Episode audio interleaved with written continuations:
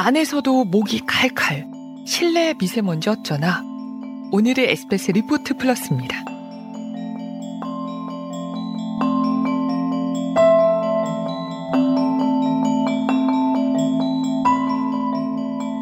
비가 내리는지 기온이 올랐는지 확인하기보단 이제는 미세먼지 예보를 먼저 찾아보는 게 일상이 됐죠.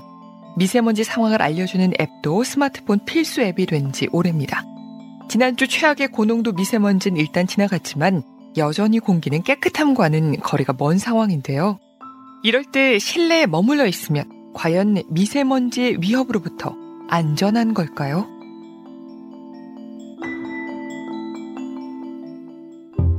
서울의 실외 미세먼지 농도가 207 마이크로그램까지 치솟았던 날, 에스페스 취재진이 도심 곳곳의 실내 미세먼지 농도를 재봤습니다.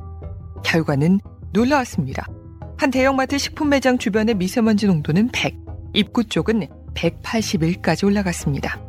한 멀티플렉스 영화관은 39, 다른 쇼핑센터는 74로 그런대로 실내 공기질이 잘 관리되고 있었지만 지하 주차장은 218이나 됐습니다.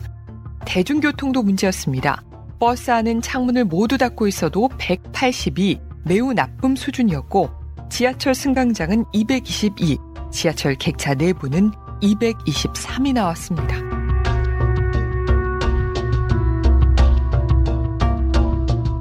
그나마 집 안은 창문을 닫아둘 수 있기 때문에 앞서 말한 대중교통이나 공공장소보다는 미세먼지가 덜한 편입니다. 하지만 미세먼지 맞겠다고 며칠씩 환기를 하지 않는 건 그 나름의 위험이 있습니다. 가정 실내 공기에는 가구나 조리 과정 등에서 나오는 휘발성 유기화합물이나 라돈 등 다양한 오염물질이 포함될 수 있기 때문입니다. 또 요리는 실내 초미세먼지 농도에 큰 영향을 주는 요인이기 때문에 환기는 필수입니다.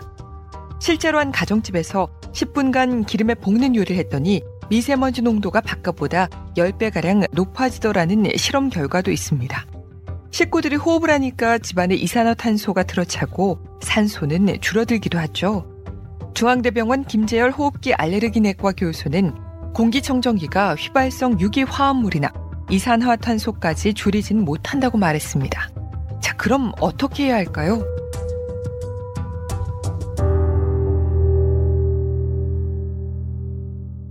전문가들은 미세먼지가 심한 날이라도 네다섯 시간에 한 번씩 잠깐이라도 환기를 하고 환기 직후 공기청정기를 최대로 가동해 미세먼지 농도를 낮추라고 조언합니다.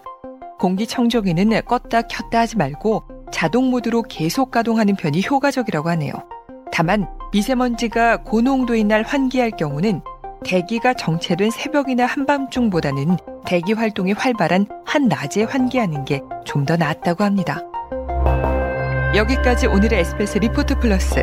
저는 아나운서 김지연이었습니다.